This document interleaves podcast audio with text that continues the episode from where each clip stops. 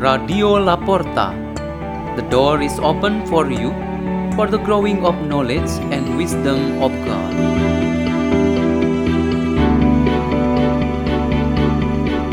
by Shalaza Williams, lay minister of the parish of St. John Bosco, Danau Sunter, Jakarta.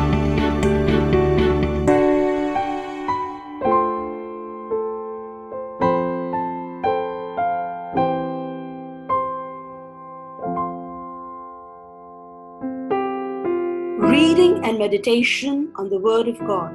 Wednesday of the 30th week in Ordinary Time, 28th October 2020, the feast Saints Simon and Judas, the Apostles.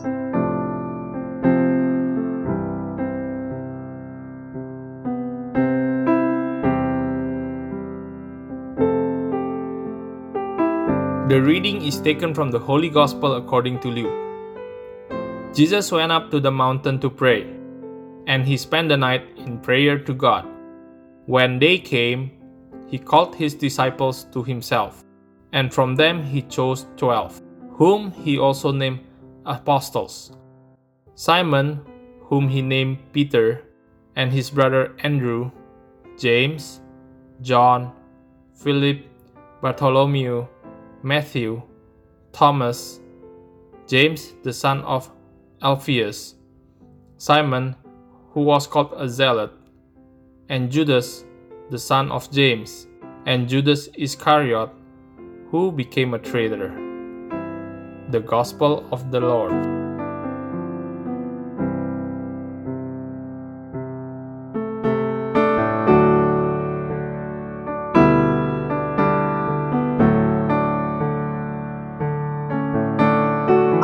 Today has the theme The War Against Terror. There is always news that we receive almost every day about terror and violence. This year, 2020, we are all being threatened by the COVID 19 outbreak. However, any form of violence and terror can occur whenever it has the chance by taking advantage as the attention of government and the law enforcement is divided. We all have an obligation to fight it. Our church is also obliged to fight against terrorism and violence today with strong spiritual power from all the faithful. The church does this with Jesus as the leader. He had done that in his public ministry on earth. On one particular occasion, Jesus chose Simon the Zealot and Judas, along with 10 other apostles, to form a core group, and he equipped them with a strong spiritual force. Today, the whole church celebrates the feast of the apostles Simon and Judas. The word zealot means terrorist. The man named Simon came from the rebels group of Jewish society who fought against the Roman colonials. The name zealot in the Hebrew language, Kanaim, means God who is jealous. They didn't want their God to be disturbed by other groups.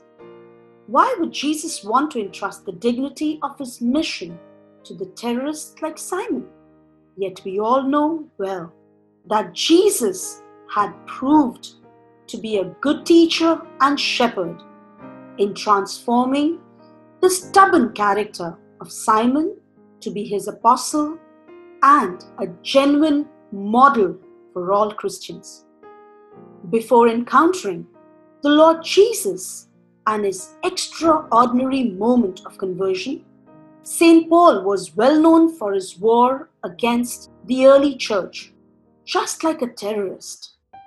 According to the Acts of the Apostles, he pursued, arrested, and imprisoned men and women who were followers of Christ. He even explained his movement as he said in his line I tried to make them blaspheme, being exceedingly enraged against them. I persecuted them even to foreign cities. The persons or groups that bring terror, which now can be found in various radical movements in our society are causing fear around the world.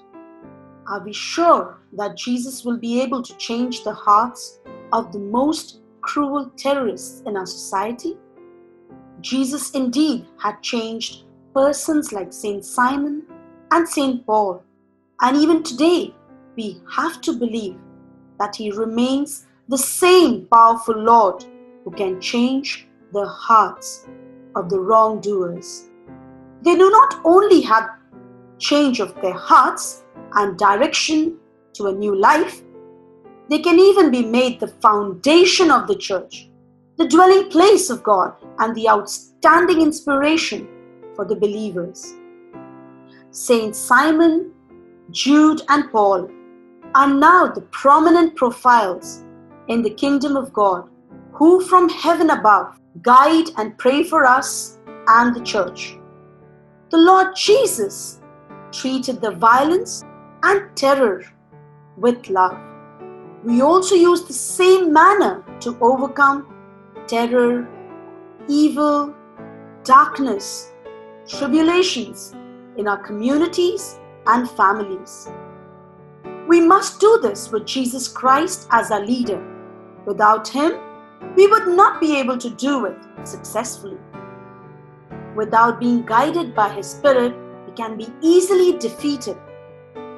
Let's pray. In the name of the Father, and of the Son, and of the Holy Spirit. Lord Jesus, our good and wise teacher, make us your soldiers who have all the courage to sacrifice all our efforts in fighting the evil that threatens your church. Glory be to the Father, and to the Son, and to the Holy Spirit, as it was in the beginning, is now, and ever shall be, world without end. Amen. In the name of the Father, and of the Son, and of the Holy Spirit. Amen. Radio La Porta. The door is open for you.